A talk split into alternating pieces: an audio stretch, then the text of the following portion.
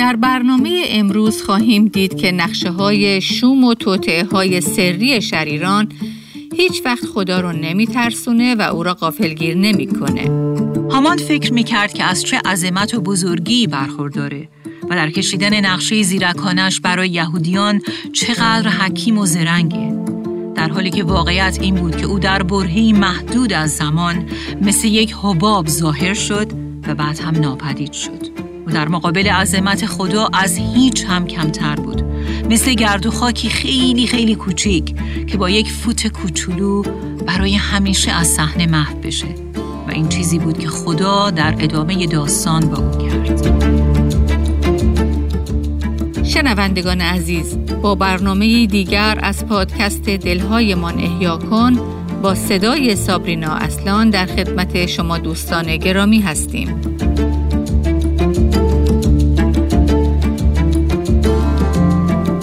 خدا در افسوسیان 6 دوازده به ما نشون میده که جنگ ما ایمانداران مسیحی با انسانهایی که گوشت و خون دارن نیست بلکه با موجودات نامرئی و قدرتهای تاریکی و شیطانی که در دنیای غیر قابل رویت حکومت می‌کنن. متاسفانه بسیاری اوقات ما این حقیقت رو فراموش می‌کنیم و یا اون رو نادیده می‌گیریم. در برنامه امروز خدا این حقیقت مهم رو به ما یادآوری و گوشزد می‌کنه. اگر تا به حال از چند برنامه گذشته با ما همراه بوده باشید، حتما متوجه شدید که ما در این داستان یعنی داستان استر با دو نوع پادشاهی برمیخوریم که در تضاد با هم قرار دارند. پادشاهی تاریکی و پادشاهی نور. پادشاهی انسان و پادشاهی خدا. که بر حسب کلام خدا همیشه این دو پادشاهی در نبرد با یکدیگه هستند. نبردی که در نهایت نبرد بین خدا و شیطانه. از شما دعوت می کنم که اگه به برنامه های قبل گوش ندادید، این برنامه ها رو تحت عنوان استر زن خدا در وقت خدا دنبال کنید و در کنار اون خود کتاب استر رو هم شخصا مطالعه کنید. ما در دنباله بررسی این داستان به جایی رسیدیم که ظاهرا نبرد بین پادشاهی خدا و پادشاهی شیطان در حال اوج گرفتنه. امروز ما هم به عنوان ایمانداران به مسیح شاهد این نبرد در زندگی شخصی و دنیایی که در اون زندگی می کنیم هستیم. و کتاب استر در روی و روی با این نبرد ما رو کمک می‌کنه تا بدونیم چجوری با امید و شهامت وارد این نبرد بشیم. ما دیدیم مردخای شخصی یهودی و یکی از نشینندگان بر دروازه پادشاه و این به اون معنا بود که او یکی از مقامات عالی رتبه دربار پادشاه بود. او در واقع استر رو در بچگی وقتی پدر و مادر خودش رو از دست داده بود به فرزند خاندگی قبول کرده بود. پس استر هم یک یهودی بود و حالا با خشایارشاه یا اخشورش پادشاه کردوشون یکی هستن ازدواج کرده بود و در حال حاضر ملکه امپراتوری فارس به حساب می اومد. بعد ما با شخص دیگه ای به نام هامان برمیخوریم که نقشه یک دشمن شری رو در این داستان ایفا می‌کنه. شخصی که در ظاهر با مردخای دشمنی می‌کنه ولی در واقع دشمنی او با خدا و با قوم خداست. اگه به خاطر داشته باشید هامان یک عجاجی بود عجاجی ها از نسل امالیقیان بودند که قرنها با یهودیان دشمنی ورزیده بودند و در پی این بودند که یهودیان یعنی قوم خدا رو از صحنه روزگار محو کنند. ولی خدا هم قول داده بود که به مقابله با اونها بر بخیزه و اونها رو نابود کنه. و حالا این هامان عجاجی در حکم نخست وزیر مقام دوم رو بعد از پادشاه در کل سرزمین فارس در دست داره. به تازگی ارتقای مقام پیدا کرده و برای ارزای شخصیت قدرت طلب، مقرور و بیرحم خودش فرصت رو قنیمت میشماره تا همه رو به تعظیم و تکریم و سجده خودش وادار کنه. و حالا در این بین مردخای به هیچ وجه حاضر نیست که تن به این کار بده و در مقابل کسی که با خدای او و قومش دشمنی میورزه سرخم کنه و او رو سجده کنه. پس مخالفت بین این دو در حال شدت گرفتنه و در آیه پنج از باب سوم کتاب استر می‌بینیم که این موضوع هامان رو به صورت دیوانوار خشمگین کرده. در این آیه می‌خونیم هامان که شنید مردخای خم نمی شود و او را سجده نمی کند از خشم پر شد. آیا بیاد دارید که قبلا گفتیم یکی از موضوعات این کتاب خشم و عصبانیت مفرد بود؟ اگه به خاطر داشته باشید در فصل اول ما با خشم شدید اخشورش برمیخوریم که در اثر مصرف زیاد الکل هم شدتش بیشتر شده بود و منجر به ازل کردن وشتی از مقام ملکه شد. بعدها ما با خشم دو نگهبانی که در آستانه پادشاه بودند برمیخوریم و کلام خدا خاطر نشون می‌کنه که اونها خشمگین شدند و دستیسه کردند تا بر پادشاه دست درازی کنند و او را به قتل برسانند. در واقع اونها از فرط خشم می‌خواستند که پادشاه رو ترور کنند و حالا ما با خشمی جنون در هامان روبرو میشیم. خشمی متکبرانه که اگر همه چیز بر وفق مراد او پیش نره و مردم در مقابل او و هاش سرخم نکنن به صورت دیوانوار این خشم ظاهر میشه. خشمی پر از خشونت که در صدد انتقام از اونایی که حاضر نیستن خواسته های او رو اونطور که می‌خواد اجرا کنن. بله انتقام چیزیه که خشم درونی ما و در نتیجه تکبر زخمی و ارضا نشده ما رو رو می‌کنه. عزیزان وقتی که ما خشمگین میشیم یا بهتر بگیم وقتی که ما معتقدیم که دیگران ما رو خشمگین می‌کنن در واقع بیشتر از اون که اونها ما رو عصبانی کنن اونها وسیله ای هستند که وضعیت درونی و قلب خشمگین ما رو که از نظر خودمون و دیگران مخفی بوده آشکار کنند. بله عزیزان خیلی اوقات ما معتقدیم که دیگران ما رو عصبانی می‌کنن یا تقصیر دیگرانی که ما خشمگین میشیم.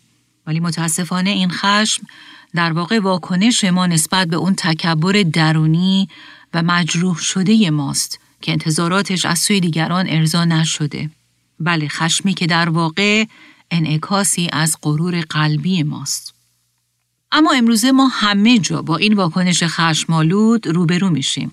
همه جا و همه وقت.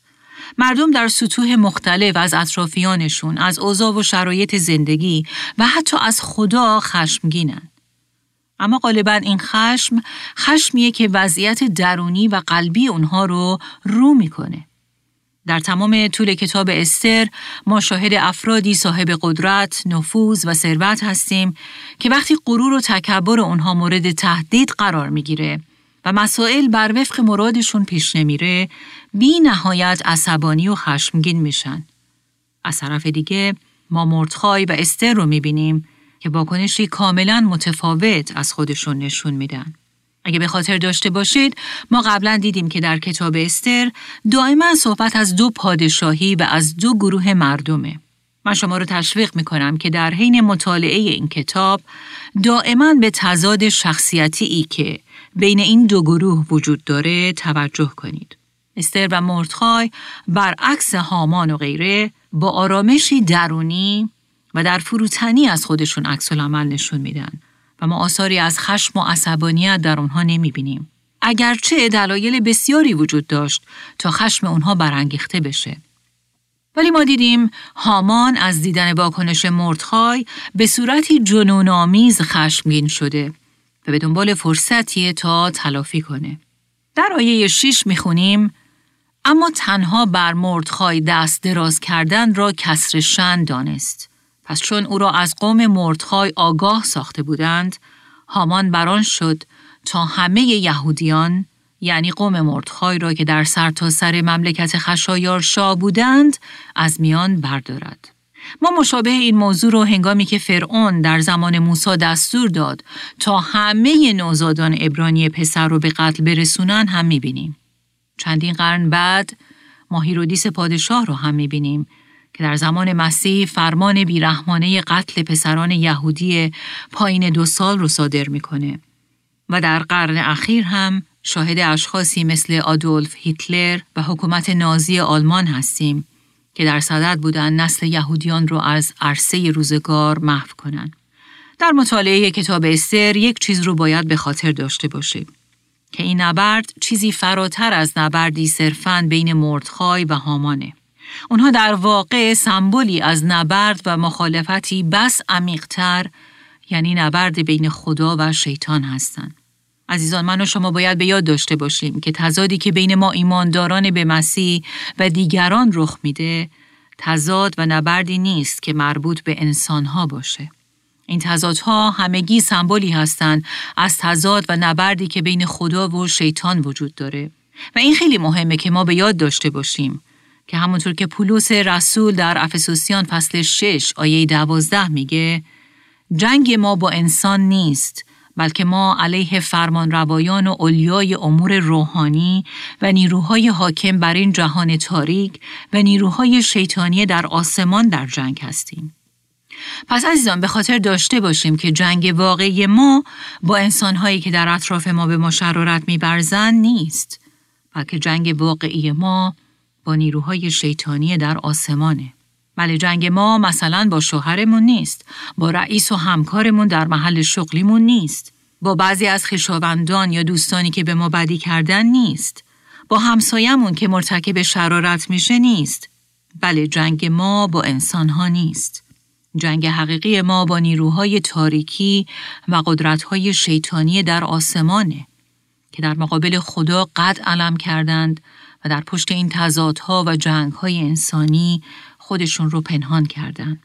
پادشاهی این دنیا یعنی پادشاهی انسان پادشاهی هستش که متکی بر قدرت انسانی، قوانین و احکام انسانی و در نهایت قدرت‌های نظامی و ارتشیه. اینها وسیله برای پیشبرد اهدافی که اونها در سر دارن. اما پادشاهی خدا برعکس این چنین پیش نمیره. ابزار پادشاهی خدا برای پیشرفت و رسیدن به پیروزی با ابزار و اسلحه پادشاهی این دنیا زمین تا آسمون متفاوته. فرزندان پادشاهی خدا برای کسب پیروزی از ابزار و اسلحه هایی چون فروتنی، دعا، روزه و توکل و اعتماد کامل بر خدا استفاده می کنن. به همین ترتیب در ادامه آیاتی که قبلا برای شما خوندم یعنی در آیه هفت می‌خونیم در ماه اول از سال دوازدهم سلطنت خشایارشای پادشاه که ماه نیسان بود هر روز در حضور هامان پور یعنی قرعه میافکندند و این کار را هر ماه تا ماه دوازدهم که ماه ازار باشد ادامه می‌دادند. پس می‌بینیم هامان همه منجمین و جادوگران رو احضار می‌کنه تا قرعه بیافکنن. اونها در واقع قرعه میندازن تا توسط قرعه کشی روزی رو برای کشتار دست جمعی و نسل کشی یهودیان تعیین کنند.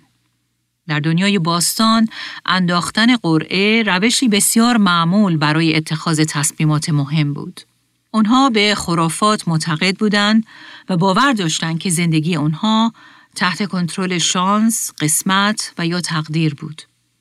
اما کلام خدا به ما میآموزه که این خداونده که حتی بر قرعه ها کنترل کامل داره و اوست که نتیجه نهایی رو تعیین می‌کنه و چیزی به نام شانس یا اتفاق وجود نداره. امثال سلیمان فصل 16 آیه 33 این مطلب رو تایید می‌کنه. این آیه میگه قرعه بر زمین افکنده می شود اما تمامی حکم آن از جانب خداوند می آید. بنابراین اونها در باور به خرافات خودشون قرعه انداختن تا ببینن که به قول خودشون شانس برای اونها چه رقم زده. قافل از اینکه این خدا بود که بر اون قرعه کنترل داشت و در نتیجه او در واقع تعیین کننده تاریخ روز و ماهی بود که اونها می‌خواستن از طریق قرعه برای کشتار قوم خدا تعیین کنند. بله خدا تعیین کننده حقیقی بود و این در اصطلاح الهیات همون تدارک الهی یا مشیت الهی خونده میشه. خدا کاملا بر تاریخ اجرای این حکم کنترل داشت و داشت نقشه و هدف خودش رو پیش می برد. این قرعه به روزی افتاد که یازده ماه بعد بود. یعنی فاصله بین روز قرعه کشی و روز اجرای حکم یازده ماه بود. ولی اگر این قرعه به روز بعد یا هفته بعد میافتاد چی؟ در اون صورت قوم خدا وقت کافی نمی داشتن تا برای مقابله با این موضوع تدارک ببینن و خودشون رو آماده کنن. مردخای و استر هم زمان لازم رو نمی داشتن تا وارد عمل بشن. بله نتیجه قرعه کاملا توسط خدا تعیین شد. اراده آسمانی او صد درصد بر این قرعه زمینی و بر زمانبندی اون اجرا شد. بنابراین هیچ چیز اتفاقی و یا شانسی رخ نمیده. همه چیز تحت حاکمیت خدا و تدارک از پیش برنامه ریزی شده او پیش میره. بله او قرعه ها رو نگاه میداره. هامان فکر می‌کرد که از چه عظمت و بزرگی برخورداره و در کشیدن نقشه زیرکانش برای یهودیان چقدر حکیم و زرنگه. در حالی که واقعیت این بود که او در برهی محدود از زمان مثل یک حباب ظاهر شد و بعد هم ناپدید شد. و در مقابل عظمت خدا از هیچ هم کمتر بود. مثل گرد و خاکی خیلی خیلی کوچیک که با یک فوت کوچولو برای همیشه از صحنه محو بشه. و این چیزی بود که خدا در ادامه داستان با او کرد. شیطان دشمن خدا در کلام خدا رئیس این جهان خوانده شده. اما ما نباید فراموش کنیم که او با هر عنوان بزرگی که خوانده بشه و از هر قدرت عظیمی که برخوردار باشه با این وجود در مقابل قدرت مطلقه خدا هیچه. او در مقابل خدا یک سفر تو خالیه و در نهایت این خداست که حرف آخر رو می‌زنه. ما بسیاری اوقات در اوضاع و شرایطی قرار می‌گیریم که احساس می‌کنیم شیطان برنده مطلقه. ولی راستش خدا گاهی اجازه میده که شیطان در بعضی نبردهای کوچیک برای مدتی برنده بشه. اما در نهایت در جنگ اصلی این خداست که پیروزی نهایی رو کسب می‌کنه و بر هر قدرتی غلبه می‌کنه. در اینجا می‌خوام دوباره این مطلب رو یادآوری کنم که بر اساس کلام خدا برخلاف اونچه در ظاهر به نظر می‌رسه این اوضاع و شرایط و مردم اطراف ما نیستن که وضعیت زندگی ما رو تعیین می‌کنن بلکه این خداست که بر همه اتفاقات کوچیک و بزرگ حاکمیت مطلق داره حالا برگردیم به بقیه داستان که هامان نقشه شریرانه برای قتل یهودیان چیده و حالا قصد داره که پیش خشایارشا بره تا با گرفتن تایید از پادشاه و با استفاده از اقتدار او این توطعه شوم رو به مرحله اجرا بذاره. در آیه هشت می‌خونیم پس هامان به خشایارشاه پادشاه گفت در میان قوم هایی که در سرتاسر سر ولایت های مملکت تو پراکنده و پخشند قومی هست که قوانینشان با قوانین همه قوم های دیگر تفاوت دارد و قوانین پادشاه را به جان نمی آورند. با آنان مدارا کردن به سود پادشاه نیست. هامان درست مثل شیطان که دشمن حقیقی قوم خداست و پدر همه دروغ هاست با دشمنی نهفته و پنهان وارد صحنه میشه و با متوسل شدن به دروغ و فریب در صدد اونه که نقشه مرگبار خودش رو پیاده کنه. اگه به انجیل یوحنا فصل 8 مراجعه بکنیم در اونجا می‌بینیم که مسیح در رابطه با شیطان گفت او از آغاز قاتل بود و با حقیقت نسبتی نداشت زیرا هیچ حقیقتی در او نیست هرگاه دروغ می‌گوید از ذات خود می‌گوید چرا که دروغگو و پدر همه دروغ هاست و این چقدر در رابطه با هامان هم مستاق داشت. او با فریب سعی می‌کنه که از یهودیان پیش پادشاه بدگویی کنه. اونها رو بد جلوه بده و به عنوان یک تهدید جدی برای امپراتوری فارس اونها رو معرفی کنه. و این در حالیه که مورخین در نوشتجات خودشون درست برعکس این رو در مورد یهودیان مقیم امپراتوری فارس نوشتن. اونها در این نوشتجات از قوم یهود به عنوان قومی یاد می‌کنن که به عنوان شهروندان این امپراتوری در رعایت قوانین و احکام مملکتی بسیار قانونمند رفتار کردند و اثرات مثبتی بر اجتماع اطراف خودشون به جا گذاشتن. همونطور که خدا به واسطه ارمیای نبی از اونها خواسته بود که در تبعید و دوری از وطن در هر جایی که ساکن بشن شهروندانی مفید و مثبت برای مملکتی که در اون زندگی می‌کنن باشن. در ارمیا فصل 29 هفت می‌خونیم که خدا به قوم خودش میگه جویای سعادت شهری باشید که شما را بدانجا به تبعید فرستادم و برای آن به درگاه خداوند دعا کنید. و حالا یهودیان با وجود اینکه شهروندانی مثبت و مفید برای اجتماع خودشون بودند اما هامان از اونها پیش پادشاه به عنوان قومی یاد می‌کنه که تهدیدی جدی برای پادشاهی او هستند و در واقع به او میگه که اگر اونها رو هرچه زودتر نابود نکنی امنیت خودت و پادشاهیت در خطر خواهد بود. پس در آیه 9 او به پادشاه میگه اگر پادشاه را پسند آید حکمی نوشته شود که ایشان را نابود کنند و من ده هزار وزنه نقره به متصدیان امور پادشاه خواهم پرداخت تا آن را به خزانه شاهی بریزند. ده هزار وزنه نقره معادل میلیون ها میلیون دلار امروزی بود. مورخی به نام هرودوتوس در نوشتجات خودش می نویسه که ده هزار وزنه نقره معادل دو سوم درآمد کل کشور بود. دو سوم درآمد کل امپراتوری فارس و این پول خیلی خیلی زیادی بود. هامان قطعا اینقدر پول نداشت. او احتمالا مرد ثروتمندی بود ولی ممکن نبود که اینقدر پول داشته باشه. ظاهرا نقشه او این بود که بعد از قتل یهودیان اموال و املاک اونها رو ضبط و مصادره کنه و به تاراج ببره و به این وسیله خزانه داری امپراتوری رو پر از پول و دارایی کنه. او می‌دونست که این موضوع نظر پادشاه رو جلب خواهد کرد.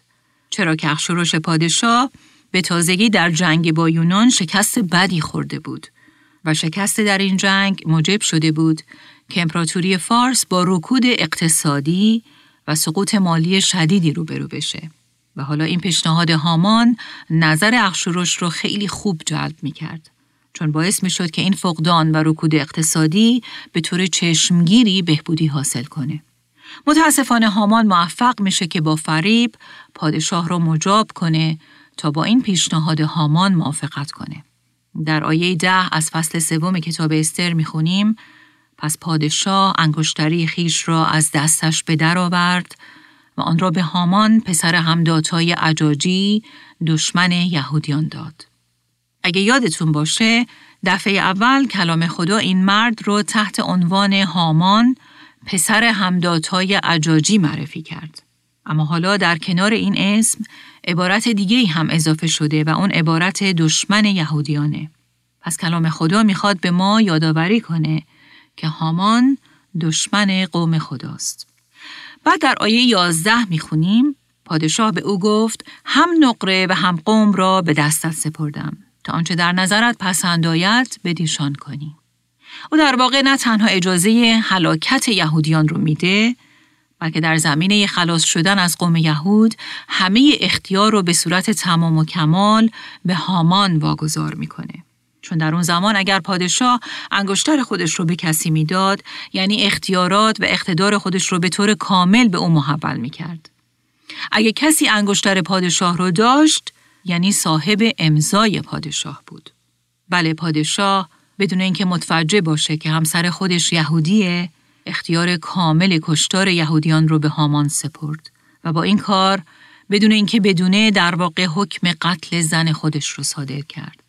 البته هامان هم از این موضوع اطلاع نداشت.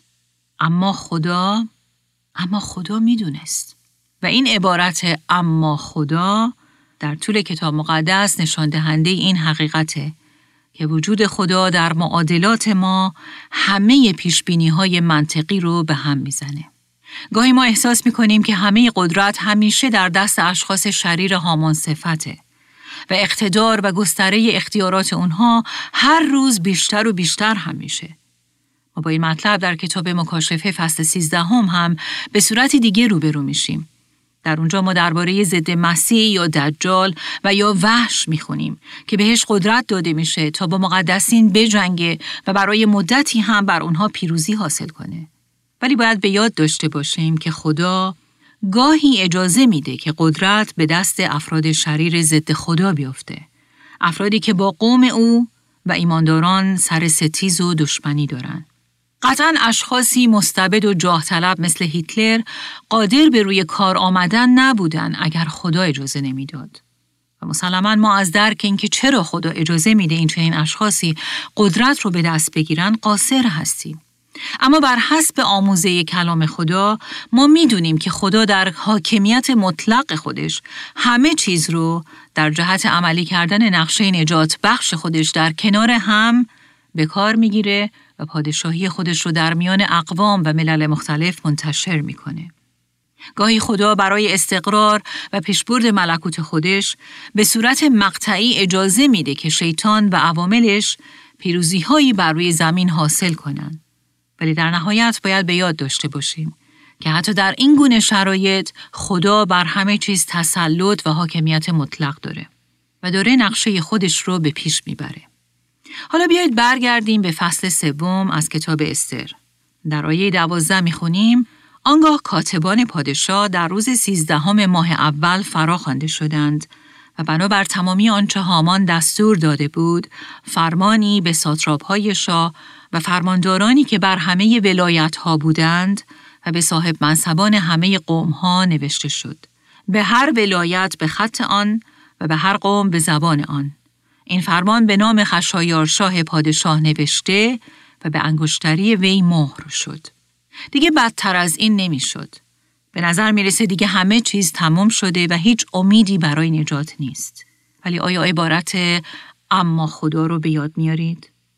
بله، اما وقتی خدا وارد معادلات ما میشه، همه پیشبینی های منطقی ما عوض میشه. حتی اگه همه چیز تمام شده به نظر برسه و هیچ امیدی برای نجات وجود نداشته باشه. در آیات دوازده تا 15 می‌خونیم سپس نامه ها به دست چاپاران به همه ولایت های شاه فرستاده شد. با این دستور که یهودیان را از پیر و جوان و زن و کودک جملگی در یک روز یعنی در روز سیزدهم ماه دوازدهم که ماه ازار باشد هلاک کنند و بکشند و نابود سازند و اموالشان را به تاراج ببرند. رونوشتی از این فرمان میبایست همچون حکمی در تمام ولایت ها انتشار میافت و به همه قوم ها اعلام می‌شد تا برای آن روز آماده باشند. پس چاپاران به فرمان شاه شتابان رهسپار شدند و این حکم در مقر پادشاهی شوش صادر شد. پادشاه و هامان به نوشیدن نشستند اما شهر شوش به تشویش افتاد. بنابراین این حکم وحشتناک صادر میشه و به همه مملکت ابلاغ میشه. حکمی برای کشتار دست جمعی یهودان از پیر و جوان گرفته تا مرد و زن و کودکان. اونها همگی می بایستی در یک روز کشته بشن و همه اموال و املاک اونها به تاراج برده بشه. گفته میشه که در اون زمان جمعیتی حدود 15 میلیون یهودی در بخش های مختلف امپراتوری فارس زندگی می‌کردند و حالا هامان دستور قتل همگی اونها رو صادر کرده بود. چرا؟ چون مردخای جلوی او تعظیم نکرده بود. این چنین وقایعی از طرف دیگه به عدم اهمیت حیات انسانی در جوامع مختلف هم اشاره می‌کنه. حیات و زندگی که خدا به عنوان خالق و آفریننده به هر انسانی از پیر و جوان بخشیده. همه ما شاهد این بیتوجهی ها مخصوصاً بر قشر زنان و کودکان و بر طبقات مختلف بیتفا و آسیب پذیر اجتماع بودیم. و آثار اون در بخش های مختلف این داستان هم به وضوح قابل مشاهده است. اگه به خاطر داشته باشید ما در اوایل این داستان با نقطه نظر پادشاه نسبت به زن خودش و همچنین دیگر زنان برخوردیم و حالا هم شاهد این هستیم که او حاضر میشه که برای قومی که از نژادی دیگه بودن و در اون مملکت سالهای مدیدی با امانت زندگی کرده بودند فوراً فرمانی در جهت قتل عام و در واقع نسل کشی اونها صادر کنه. اونچه که برای او اهمیت نداره جان این انسانهای بیگناهه.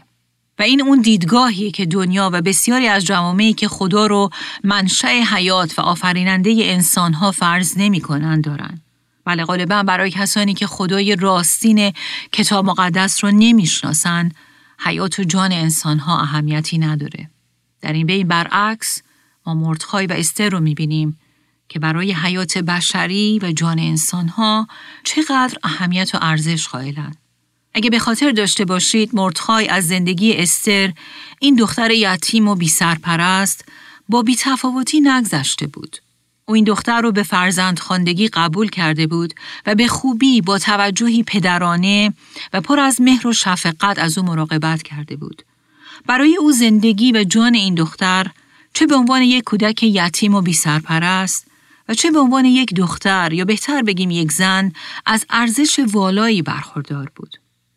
همچنین اگه به یاد داشته باشید مرتخای وقتی مطلع شد که دو نفر از نگهبانان پادشاه قصد ترور و سوء قصد او رو دارن نسبت به جان پادشاه بی و بی تفاوتی نشون نداد و با وفاداری این توطعه را فاش کرد. بعدها هم دوباره استر و مردخای رو می‌بینیم که نسبت به جان مردم قوم خودشون توجه خاص نشون میدن و در مسیر نجات اونها اقدام می‌کنن و حتی جان خودشون رو به مخاطره میندازن. در آخر داستان هم دوباره می‌بینیم که قوم خدا اگرچه بهشون این فرصت داده شده بود تا از دشمنان خودشون انتقام بگیرن و همه رو بکشن ولی ما می‌بینیم تا حد دفاع از خودشون جلو میان ولی هرگز دست به کشتار علال خصوص کشتار کودکان و زنان نمی‌زنن. دیدگاهی کاملا متفاوت نسبت به جان زنده انسانها و زندگی و حیاتی که خدا به آنها بخشیده. متاسفانه سخنان هامان بخشورش پادشاه بیان کننده نقطه نظرات و دیدگاهی که بسیاری از جوامع بی خدا یا بهتر بگیم جوامعی که ضد خدای کتاب مقدس هستند دارند. اگه یادتون باشه هامان به پادشاه گفت قومی در تمام قلمرو سلطنتیتان پراکنده اند که قوانینشان با قوانین سایر قوم ها فرق دارد. آنها از قوانین پادشاه سرپیچی می کنند. بنابراین زنده ماندنشان به نفع پادشاه نیست. شاید تاریخ بارها صحبت از کشتار یهودیان کرده. اما متاسفانه امروزه ما چقدر شاهد تلاش ها و اقدامات بیشمار در جهت جفا رساندن و نابودی و کشتار مسیحیان در دنیا هستیم. جفا و کشتاری که تنها به دلیل پیروی از مسیحه. چون شیطان از مسیح متنفره و به خاطر تنفر و دشمنی که از مسیح داره توسط افراد دست تطاول و جفا و قتل بر پیروان مسیح هم دراز می‌کنه. همون دشمنی که در پیدایش سه آیه 15 یعنی از اولین صفحات کتاب مقدس به اون اشاره شده. امپراتوری روم هم به اعمال این جفاها و کشتارها به ضد مسیحیان و کلیسا شهرت خاص داره. جفا و کشتاری که از زمان نرون در قرن اول میلادی تا دیوکلتیانوس در قرن سوم میلادی به طول انجامید و امروزه حتی در جوامع غرب هم ما شاهد تلاشی در جهت حذف ایمانداران به مسیح و قدرت نفوذ اونها در عرصه های مختلف سیاسی، غذایی، آموزشی و اجتماعی هستیم. تلاشی مذبوحانه در جهت برکنار کردن افرادی که به خاطر باورهای مسیحی خودشون حاضر نیستند در مقابل سیستمهای ضد خدای اطراف سرخم کنند. فرهنگی که به ضد خدای کتاب مقدس و میارهای او میسته. فرهنگی که در نهایت به ضد مسیح قد علم می‌کنه و در صدد نابودی و ریشکنی مسیحیان و قوم خدا هم هست. فرهنگی که در کل دنیا گاهی از راه مذهب وارد صحنه میشه و گاهی هم به صورت ایدئولوژی های ضد خدایی از قبیل کمونیسم و گاهی هم به صورتی مذبوحانه از راههایی که کاملا سکولار هستند این عمل رو انجام میده. ولی آنچه که مهمه اینه که بر اساس کلام خدا این گونه مسائل نباید ما رو متعجب کنن و نباید ما رو قافلگیر هم بکنن. کلام خدا بارها در این باره به ایمانداران هشدار میده و تاریخ هم این نکته رو به ثبوت میرسونه. بنابراین جفار سانندگان کلیسا و قوم خدا از فرعون، هامان، هیرودیس و نرونها گرفته تا افراد مذهبی و یا مدرن و خدای امروزی همگی یک هدف رو دنبال می‌کنن و اون جنگیدن با مسیح و شکست دادن اوه. و این در حالیه که کلام خدا به ما گوش زد می‌کنه که به یاد داشته باشیم که پیروزی نهایی همواره از آن مسیحه. در داستان استر هم می‌بینیم که این حکم یعنی حکم قتل قوم خدا صادر میشه و به همه بخش های امپراتوری فارس فرستاده میشه تا در تاریخ تعیین شده مورد اجرا قرار بگیره. چه داستان دردناکی. چه وضعیت وحشتناک و معیوز کننده ای. وضعیتی فوق‌العاده غمانگیز و آری از هر نوع امید. وضعیتی کاملا غیرقابل اجتناب که نمی‌شد از اون فرار کنن. قوم خدا به هیچ وجه قادر نبودن کاری برای خودشون بکنن. اونها برای دفاع از خودشون کاملا ناتوان بودن. ولی آیا عبارت اما خدا رو به یاد میارید؟ اما خدا. بله اما وقتی ما خدای حقیقی رو داریم همه چیز فرق می‌کنه. بله وقتی خدا وارد معادلات ما میشه جواب مسئله زمین تا آسمون با جوابی که ما انتظار اون رو داشتیم متفاوت از آب در میاد. چون علا رقم همه شرایط دردناک، غیر ممکن، غمانگیز و غیر قابل گریز خدای ما هنوز خداست.